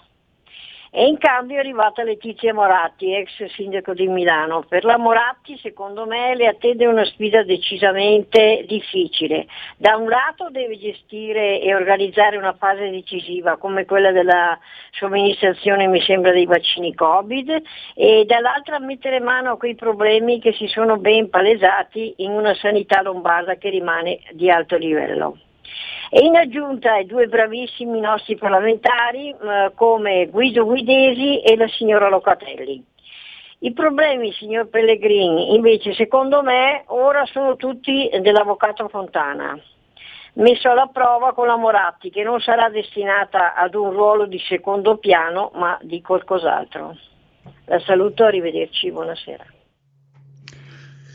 Quindi è un pensiero che viene la Moratti vicepresidente, fra due anni poi si va a votare anche per, ehm, per la regione.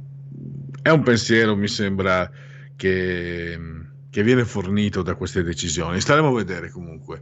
Grazie alla signora Lisetta per il suo intervento, eh, avremo modo di parlarne. Intanto ricordo che eh, per non sbagliarsi Letizia Moratti ha ricevuto minacce di, di violenza, di morte da esponenti proprio politici, eh, è stato denunciato dal quotidiano La Verità, esponenti politici mh, mm, della sinistra.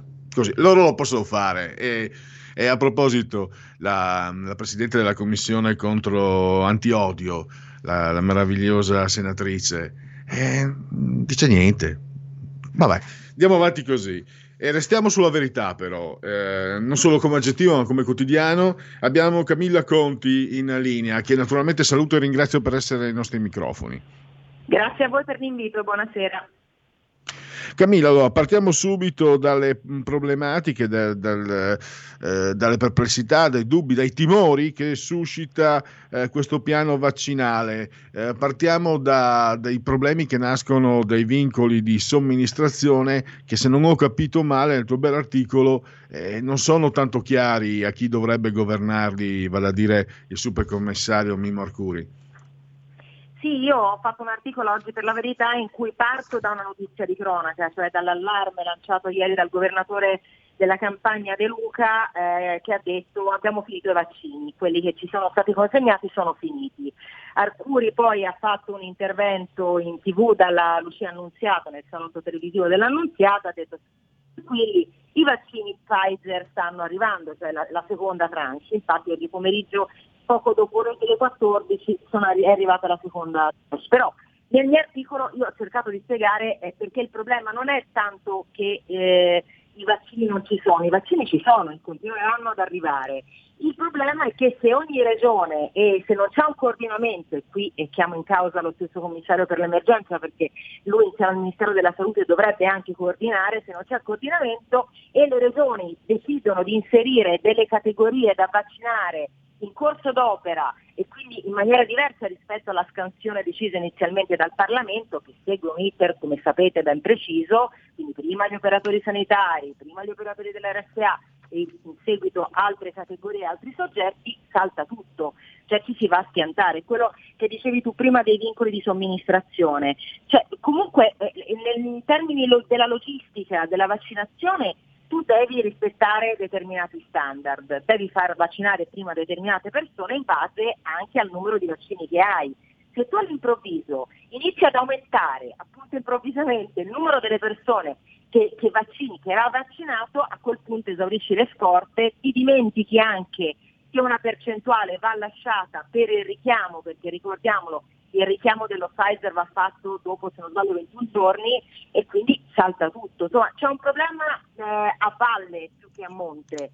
Eh, scusa, il contrario, a monte più che a valle per il, per il tema dei vincoli e del, e del piano vaccinale e non sta funzionando. Tra l'altro ti faccio un aggiornamento dopo l'articolo che io ho scritto stamattina, che è uscito in edicola stamattina, oggi ha parlato anche il governatore eh, della Lombardia Fontana e ha detto un po' quello che abbiamo scritto noi, cioè lui ha detto che sulla campagna vaccinale non c'è un ritardo da parte della Lombardia perché questa non è una gara che arriva prima, anzi chi arriva prima rischia di trovarsi in difficoltà.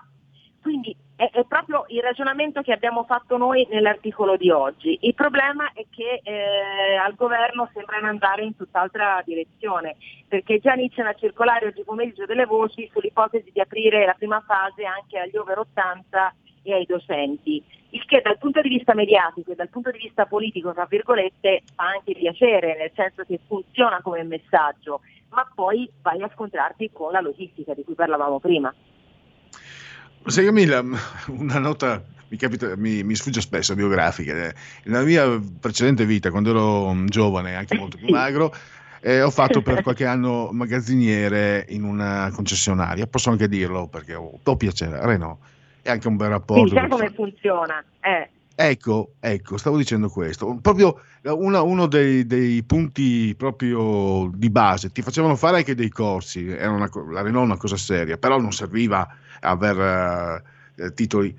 La pianificazione, per esempio, degli esatto. ordini. C'era esatto. l'ordine, allora perché sull'ordine quello da 30 giorni avevi determinati sconti, quello urgente meno, ma però servivi prima chi ne aveva bisogno, eccetera. Io adesso onestamente penso che se ho fatto io il magazziniere possa farlo, diciamo, tutto il mondo, no? E neanche, devo dire, neanche con, con pessimi risultati, anzi, tutto sommato. Ma allora in che mani siamo? Cioè, possibile? Io non posso pensare che eh, i 5 Stelle abbiano portato gente che è addirittura più incapace di me. Anzi, io non ero un incapace, ma non ero un genio. Cioè, non è possibile no, che siano altro, tutti. Cioè, sono, sono veramente confuso. Perché mi è venuto in mente subito questo leggendo il tuo articolo oggi. E, e, hai perfettamente ragione, perché il lavoro del magazzino rientra poi in quell'organizzazizione logistica di carattere anche industriale che serve in casi come questi. Eh, quello che mi sconvolge, eh, perché un po' c'è di mezzo l'incapacità e anche la mancanza di buonsenso a volte, perché poi a volte basterebbe solo un po' di buonsenso da parte di chi deve gestire questo piano vaccinale che ancora non abbiamo nemmeno ben capito come è stato organizzato.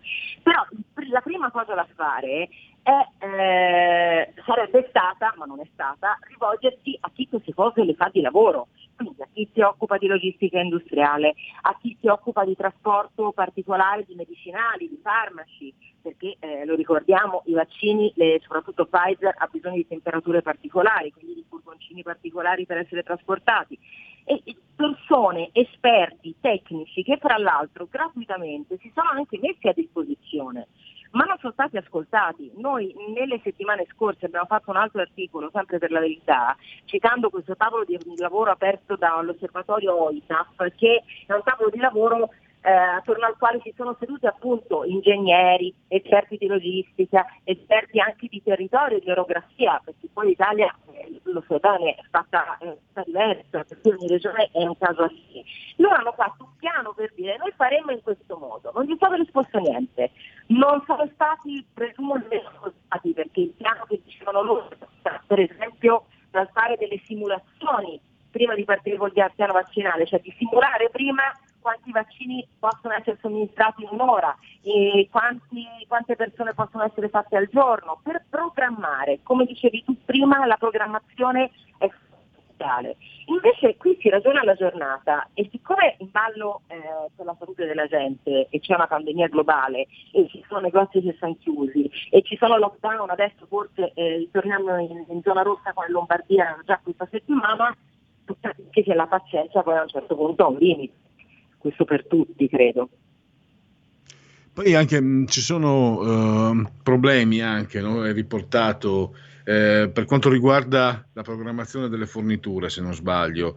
Cioè, eh, è, è, fondamentale, spieghi nel tuo articolo, che eh, il piano di, di fornitura sia eh, affidabile, sicuro, altrimenti salta, salta, veramente il meccanismo, se non sbaglio, se non ho capito male. Sì, assolutamente, cioè deve essere ottimizzato perché l'obiettivo finale è fare il maggior numero possibile di, di vaccini.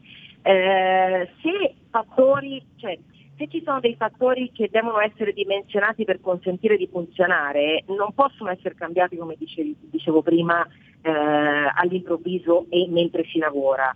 Um, devi far continuare a girare la catena, è come se fosse una catena di montaggio. Tu hai i vaccini, i vaccinatori in senso ampio, quindi anche i medici ma anche gli infermieri e poi hai i vaccinandi. Se una delle catene di fornitura cambia e non cambiano le altre, nella fattispecie di questi giorni si aumenta il numero di vaccinandi perché il governatore della Toscana Gianni o quello della Puglia ci mette dentro anche so, i docenti eh, oppure i dipendenti dell'Inps all'improvviso si aumenta il numero di quelli da vaccinare, ma i vaccini sono sempre gli stessi, salta tutto. Quindi tutte queste componenti devono restare efficaci, ma non c'è niente di politico in questo, è logistica, è industria, si fa così, nelle aziende fanno così eh, e, è questo che mi sorprende, cioè non capire che un piano del genere deve funzionare con logica industriale, non con logica politico-mediatica. E, e poi c'è anche un altro, un altro problema, eh, è uno, se non sbaglio, uno dei motivi anche eh, che ha dato il destro a Matteo Renzi di, di intervenire. Eh, questo governo non si è reso conto di quanto la sanità italiana fosse sottodimensionata e mancano gli infermieri. Quindi sì, mancano gli infermieri perché sembra guarda, che anche lì non ci siano orecchie aperte, attente. Sì, però anche lì va programmato.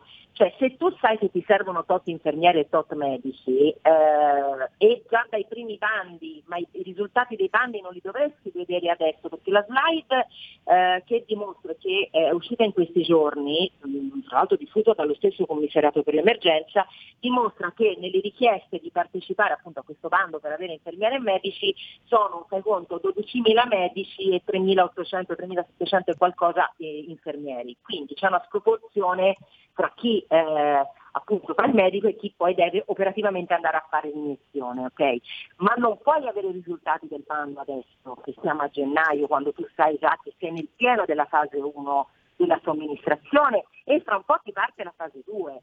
Finora è quasi tra virgolette facile gestirla, ma quando inizierà la somministrazione di massa, dopo di avere già tutto pronto, per quello ti parlavo prima della simulazione, gli esperti puntano evidenziano la necessità di simulare prima, di fare delle simulazioni, perché tu devi sapere prima quanti, quante persone ti servono, non puoi ragionare in maniera burocratica sempre all'ultimo momento e alla giornata, non si fa così, bisogna programmare, quindi anche lì eh, poi Renzi parla appunto con un obiettivo politico, qua mi interessa molto di più l'obiettivo sanitario perché siamo tutti sulla stessa barca.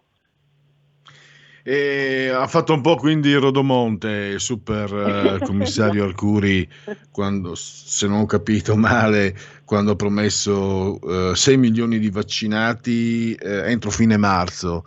Eh, con, con, la situazione, con i numeri che, ha, che ci hai mostrato reali, eh, sarà molto difficile quindi.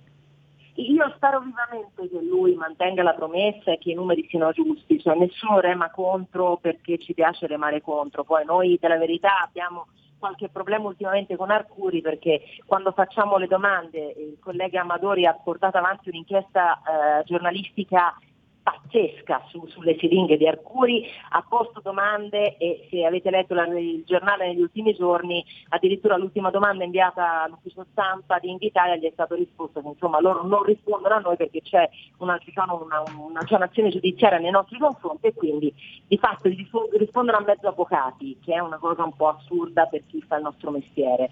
Eh, quindi abbiamo un problema anche di comunicazione, ma noi saremmo contenti se le promesse fossero, venissero mantenute.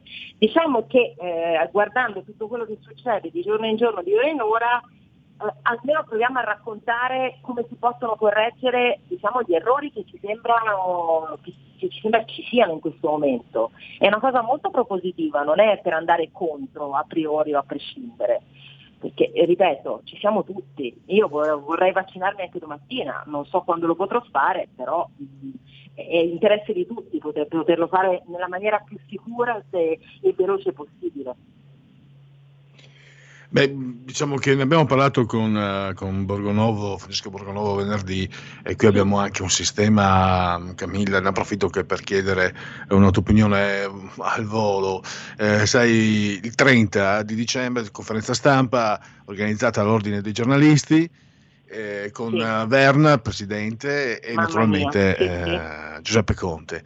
Una giornalista di Tixcali News uh, chiede una domanda sui ritardi per il programma vaccini ed è stata Claudia censurata esatto, dal presidente dell'ordine esatto. dei giornalisti che per due volte ha, ha, ha, avuto questo incipit, scusa Presidente, poiché evidentemente non gli sembrava di essere stato troppo servile, la seconda volta è stato ancora più fantoziano, scusa Presidente.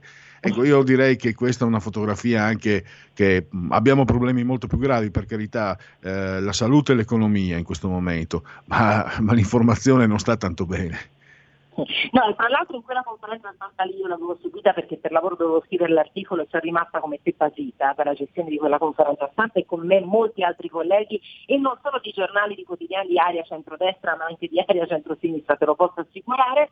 Eh, la roba assurda è che già in partenza Verna aveva alzato, aveva messo subito le mani avanti dicendo che insomma uno poteva fare le domande ma non poteva replicare a quello che gli veniva risposto. Quindi tu capisci che se tu fai una domanda, peraltro devo dire non da tutti domande molto incalzanti, eh? quindi anche colleghi molto morbidi, e non ricevi però una risposta soddisfacente, eh, la libertà di stampa vuole o comunque il mestiere vuole che uno possa replicare e dire no guardi non mi ha risposto, mi spieghi meglio. Ecco, il Presidente dell'Ordine aveva detto no, nessuna replica. Quindi uno già in partenza doveva accettare la pillola preconfezionata che gli veniva rimandata indietro alla domanda ed è un sistema assurdo, veramente.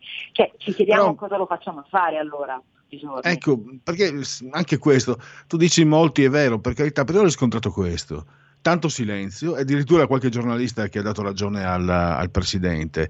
E mi è venuto in mente che in, in, altre situazioni, tanti anni fa, c'era sempre il solito giornalista di sinistra con la schiena dritta. Io amo citare Gad Lerner, che nel dicembre 2005, in un'intervista a Romano Prodi televisiva, iniziò con questo incipit. E adesso Vomano toccati, tutti ti chiamano presidente no? tanto per capire quanto hanno la schiena dritta loro, avrebbero stigmatizzato i presenti in aula per non essersi alzati and- e uscire. Cioè, quando sì. il presidente censura una giornalista, a sentir loro, quelli bravi, quelli dritti, avresti sì. dovuto alzarti e uscire. Invece non, lì non l'ha, fatto, non l'ha fatto nessuno, no, è tutto bene così. Cioè anche da parte... Eh, il male dell'informazione sta anche nei giornalisti, non solo nel, nei, nei loro proprietari, diciamo così eh, qualcuno è addirittura più realista del re, spesso succede così e soprattutto c'è un'autoreferenzialità tra, tra alcuni colleghi che a volte è disarmante. Ci sono tantissimi commentatori e sempre meno cronisti. Io dalla, sono, sono, abbastanza vecchia perché ho 48 anni quasi e, e io penso, ho sempre fatto questo lavoro come cronista, cioè non mi piace dare opinioni, non è il mio lavoro dare opinioni, io devo raccontare cosa succede e, e, e spiegare perché succede quindi non è una questione di fare editoriali né commenti, ci sono colleghi che fanno anche quelli di mestiere, ma devono fare solo quelli. Quindi il cronista deve raccontare. Il problema è che dipende adesso qual è la parte giusta, fra virgolette, perché ci sono quelli che sono, si autodefiniscono appunto dalla parte giusta e, al, e quelli che invece vengono automaticamente etichettati quelli della parte sbagliata. Io lo so bene perché adesso io collaboro con La Verità, La Verità è un quotidiano che almeno per esempio su Arcuri con le inchieste giudiziarie Io non ho visto fare inchieste così approfondite da altri giornali negli ultimi mesi, le abbiamo fatte solo noi. Eppure se senti in giro, eh, ma è la verità, è la verità, e, e quindi cioè, si perde di lucidità, si perde di obiettività per il tifo. Il tifo è sbagliato a prescindere perché ti fa essere meno lucido e non è essere da una parte giusta o da una parte sbagliata, siamo giornalisti, quindi non dobbiamo tifare per nessuno, dobbiamo raccontare e soprattutto non dobbiamo andare a guardare quegli altri che magari lavorano per un giornale che ha una linea editoriale diversa dalla nostra per dire loro sono sbagliati e noi siamo giusti, questo mai. Assolutamente. Io sono arrivato al termine, ringrazio davvero Camilla Conti della Verità, grazie e Grazie a a risentirci voi. a presto Camilla. Grazie a voi sempre, buona giornata, arrivederci. Polenta di rock. Ogni domenica Dalle 21 la musica rock. con il mic e il Pivi, solo su RPL Rock and Roll col CH. E ricordas che pulente virtuosa con Benios. Stai ascoltando RPL. la tua voce libera, senza filtri né censura. La tua radio.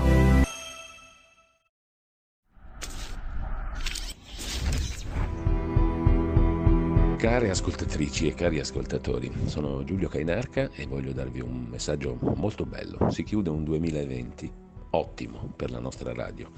Gli ascolti sono cresciuti, la programmazione è cambiata ed è anche stata evidentemente molto apprezzata.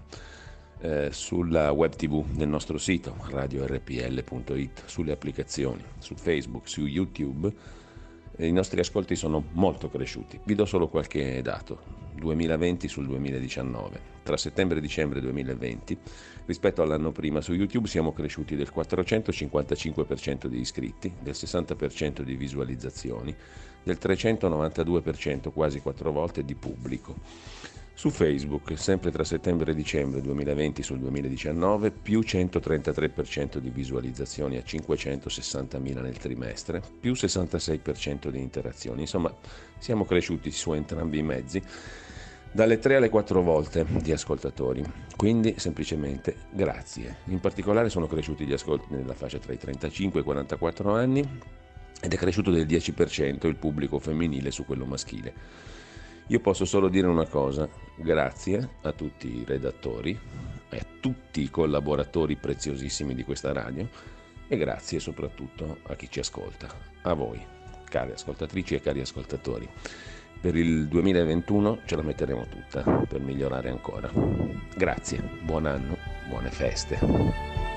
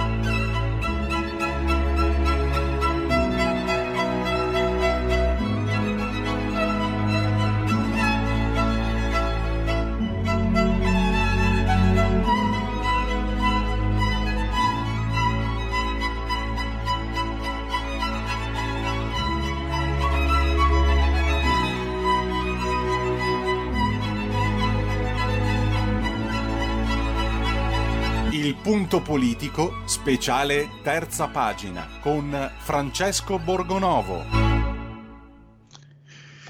Allora, intanto potete vederlo sul profilo Facebook di RPL, la vostra voce e la vostra radio, Francesco Borgonovo.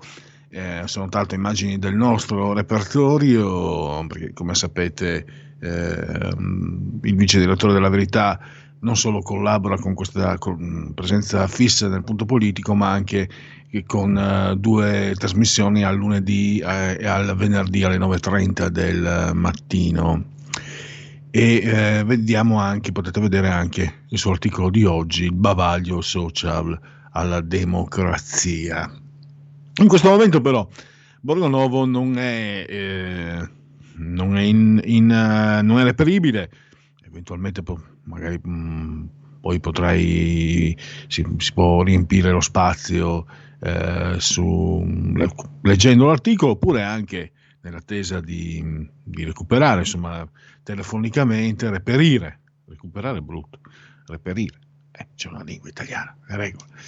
Eh, reperire mm, Francesco Borgonovo, magari mm, apriamo anche le linee eh, se volete intervenire, no Whatsapp perché io non, non, non, ne facevo uso né prima né dopo, né tantomeno adesso appunto da remoto, da telelavoro, se volete dire la vostra magari anche su questo argomento perché eh, l'oggetto sono dimenticato di, di, introdurlo, è la censura nei confronti di Donald Trump, che è stato oscurato dai principali social, eh, fondamentalmente i tre più, quelli fondamentali, quelli, quelli, di base, quelli che coprono un po' tutto, insomma, eh, vale a dire Facebook, Twitter Instagram.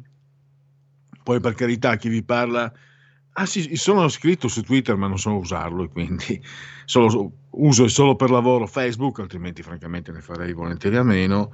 E Instagram non so neanche cosa sia, ma in questo sono io, cavernicola, arretrato, tutto quello che volete. Sta di fatto che invece è importantissimo, soprattutto poi se fai di mestiere eh, il politico, ma anche in realtà se vuoi mh, veicolare le tue idee, eh, perché anche tu, se hai un, un impegno... Uh, Facebook non è, non, personalmente, sono fatti miei per carità, non voglio tediarvi, ma io non uso, uh, non userei Facebook non tanto in quanto cavernicolo, ma in quanto arrivato a determinate conclusioni personali, riterrei tutto sommato non, non opportuno e inutile. Ma vent'anni fa, 25, insomma, nei primi anni 90, quando, impeg- quando, inizia l'impegno, la passione politica, averlo avuto Facebook, avrei voluto averlo, quanta comunicazione, quante cose, quando sei più giovane, sei più fresco, sei più innocente, sei anche più, sei anche più come dire, disposto a credere a tutto, quanto è importante, quanto sarebbe stato importante avere questi veicoli? Ripeto, conosco poco Twitter, poco nulla e niente Instagram, ma Facebook aver, l'avesse avuto 25 anni fa, io sono entrato in Lega tra 1996 e 97, l'avesse avuto Facebook sarebbe stato davvero importante. E un, un, pisquano come me, immaginatevi chi invece fa politica, chi ha, chi ha anche l'impegno diretto, eccetera, quanto sia importante. E quindi la censura a Donald Trump è una censura alle idee, una censura alle persone. E questo è, è gravissimo, eppure ci sono intellettuali progressisti che in Italia hanno gioito. Abbiamo, abbiamo Francesco Borgonovo in uh, linea. Benvenuto Francesco, grazie per essere qui ai nostri microfoni per questo bis dopo, dopo la mattinata. Grazie, eh, buongiorno a tutti, ben ritrovati. Eh, sì, stavi dicendo, ci sono delle persone che gioiscono, ad esempio Gianni Riotta eh, sulla stampa di ieri, ad esempio Beppe Severnini, in parte anche Roberto Saviano che gioiscono e sembrano contenti del fatto che delle aziende private. C'è anche Gad Lerner che ha detto potevano, dovevano farlo prima, ha detto Gad Lerner. Ah certo, giustamente me l'ero dimenticato, grazie di avermi ricordato il nostro amico. E, capito, questi eh, festeggiano perché? Perché delle aziende private hanno censurato eh, il Presidente degli Stati Uniti. A me sembra una cosa, non so, al di là, al di, là di quello che è, cioè uno può anche non essere d'accordo no, con quello che dice Donald Trump, non apprezzare le cose che fa, eh, pensare che mh, mm, fosse sbagliato tutto quello che è avvenuto nei giorni scorsi, e però l'idea che qualcuno censuri no? senza così perché l'ha deciso, perché Facebook, Twitter non sono editori, no? sono delle aziende private che fanno quello che vogliono. E qui ci, si pone un enorme problema di democrazia, ma non solo per Trump, per tutti. Io credo che il problema sia per tutti. Ecco, è appunto questo. Guarda, io ho fatto, purtroppo ho dovuto fare la stampa sabato e commentando, io Mm, sono uno che dice la sua, per carità non interessa a nessuno, ma ho detto eh, Donald Trump ha fatto come il duce, è scappato, non si è fatto vedere mentre i suoi andavano a Washington per difendere anche il suo voto, ha fatto la peggior figura del mondo.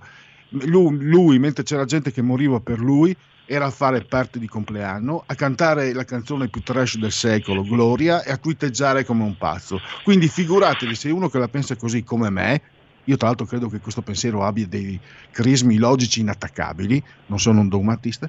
Ecco, io sono terrorizzato, eh, cioè, condivido tutto quello che è scritto nel tuo articolo perché hanno oscurato con un clic questi soggetti 72 milioni di persone, il pensiero di 72 milioni di persone e per giunta poi è relativo che queste 72 milioni di persone abbiano un pensiero, che io abbia un pensiero analogo a loro, perché coloro che votano Trump hanno un pensiero analogo al mio. Eh, perché non penso che votino tutti il, il, personaggio, che siano tutti incantati da questo personaggio, seguono quello che lui dice, quello che lui evidentemente ha trovato le azioni giuste quando è entrato in politica, perché dice cose giuste e si è fatto votare per quello. Quindi spengono le idee, non è, che, non è solo non voglio solo dire perché sono 72 milioni di persone, perché in realtà anche una sola idea vale, deve essere protetta e difesa, ma è pericolosissimo. E poi, ecco, volevo chiederti, qui siamo arrivati a un punto che potrebbe essere di non ritorno. Questi sono soggetti privati che non devono rendere conto a nessuno, ma che hanno un dominio totale della comunicazione. E tra l'altro questi soggetti sono stati anche eh, oggetto di, di, indagine, diciamo, di analisi da parte tua nel tuo libro, La malattia del mondo.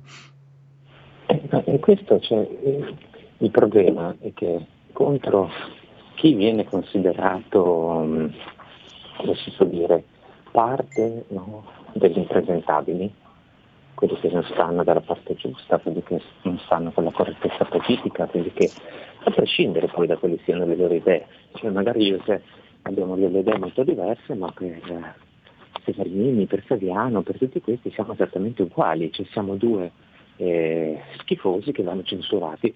E allora non appena vedono che c'è un'azione no, nei confronti contro Trump, contro tutto questo mondo, qui gioiscono. Non si rendono conto che però di questo passo, come diceva no, quello, prima andarono a prendere come gli ebrei, poi andarono a prendere i comunisti, alla fine vennero a prendere me e non c'era più nessuno a difendermi. Ecco, questo è il punto. Perché poi alla fine cioè, si comincia sempre a dei più brutti, sporchi cattivi, poi però, eh, però, si va a finire con tutti gli altri. Allora se eh, delle aziende private sono libere di fare quello che gli pare, questo comincia a diventare un problema per tutti quelli che sono su internet, no? che pensano che internet sia un posto di libertà dove possono dire le loro opinioni. E non è così, non è così. E questo deve aprire un enorme problema di democrazia per tutti. Eh, non so se ci sono telefonate in arrivo, eh, oggi le abbiamo aperte, c'è un ascoltatore. Mh, mm, ti tratteniamo ancora qualche, qualche minuto. Uh, fammi ricordare al volo, uh, Johnny, Johnny Riotta, che è stato anche direttore del Sole 24 Ore, se ti ricordi, in un confronto con uh, un esponente politico della Lega un, paio d'anni fa, negò che il primo articolo della Costituzione prevedesse la sovranità al popolo. Ci siamo capiti, mi sembra. La parola a chi è all'ascolto. Pronto? Sì, pronto, salve, sono Fabrizio di Sabio Chiese. Allora io ho fatto questa telefonata per questo motivo. Allora lei ha chiamato giornalisti progressisti, quelli che poi hanno gioito o comunque dicono che la censura a Trump è stata una cosa giusta, ma allora io la smetterei di chiamarli né progressisti né perché questo non è il modo giusto. Questi vengono tutti da una cultura formatasi negli anni 70 che era la, la cultura di quelli che andavano in piazza, avevano sempre ragione. Gallerner era un affiliato di prima linea e sappiamo che prima linea erano dei terroristi. Erano quelli che firmavano i manifesti contro il commissario Calabresi. Allora qui è ora di finirla e di farli passare per democratici. Questi sono democratici solo quando le elezioni le vincono i loro partiti o i loro referenti politici.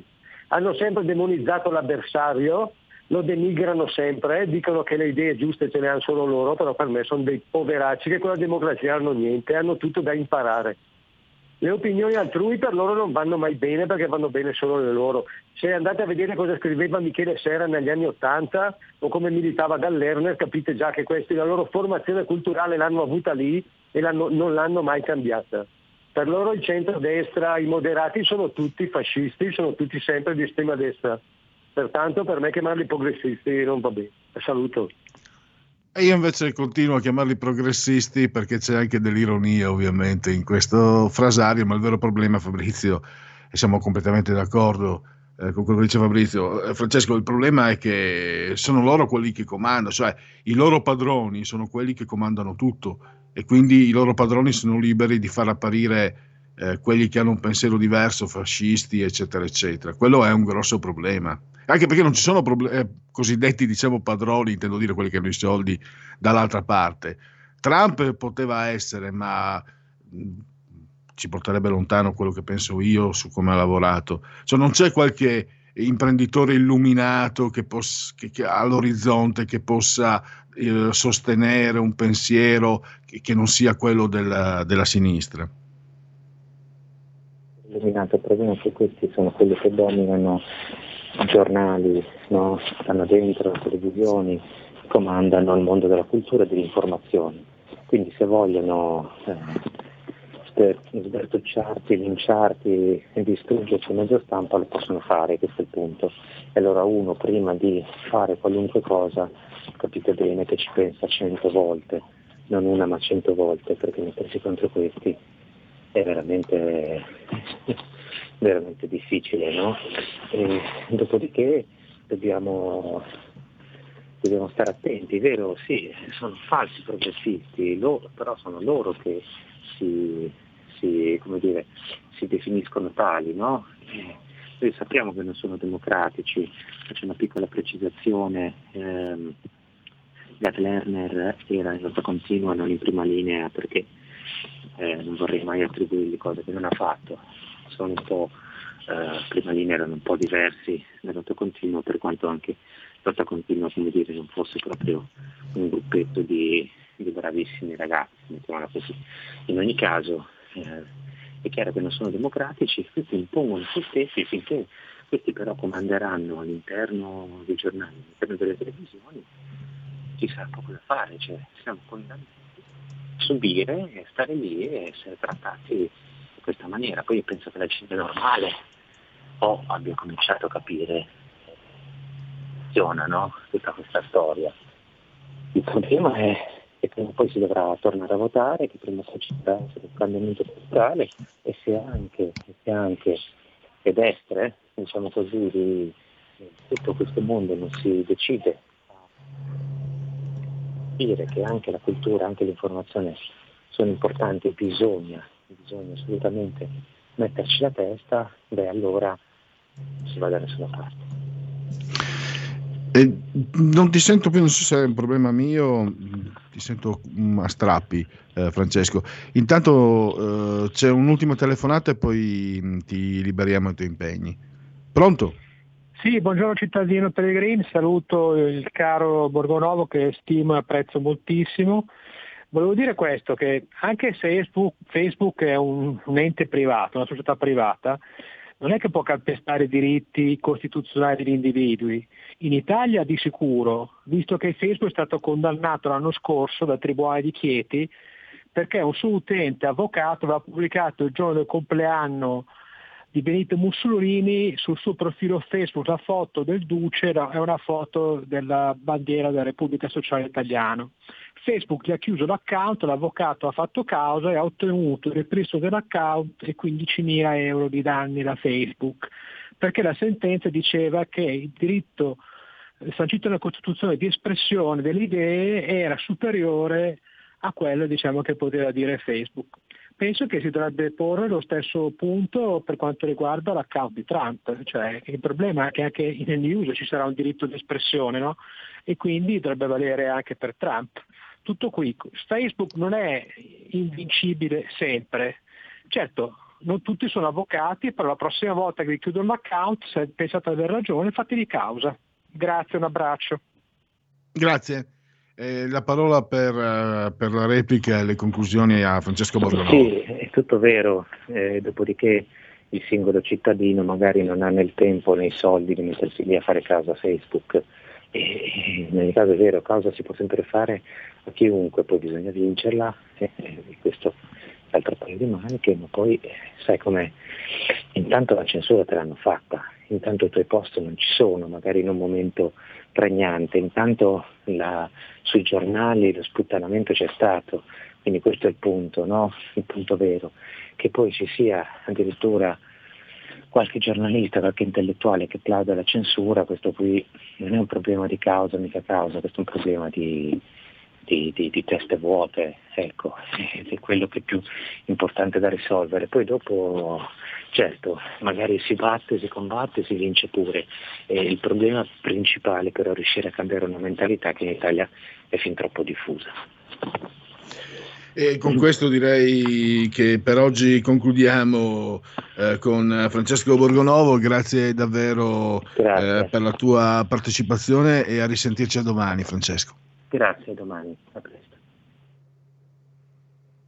La verità è che sono cattivo, ma questo cambierà.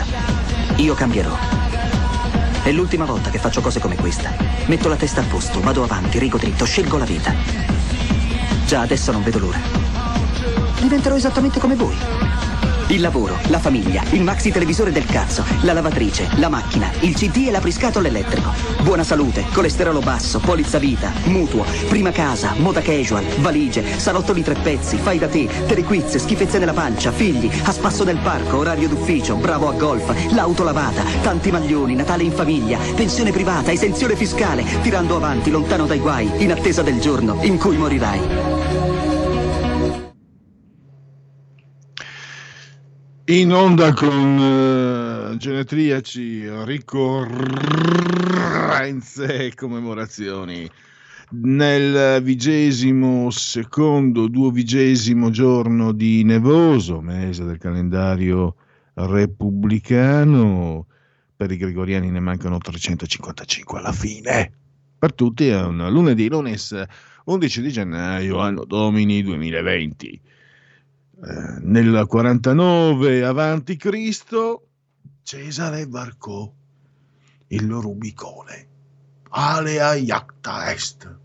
Secondo qualcuno il latino che insegna a scuola chi ha fatto beh, chi ha fatto il liceo classico l'ha fatto bene chi ha fatto il liceo scientifico come me aveva l'opportunità di, di, farlo bene, io avrei potuto farlo meglio, però qualche infarinatura, spiegava che quello che ci da, davano da imparare, che brutto italiano, quello che ci insegnavano a scuola era comunque un latino maccheronico, che in realtà eh, c'era il latino classico, per cui qualcuno ipotizzava che Cesare avesse detto ale a iacta perché ale ai dadi sono tratti, vabbè.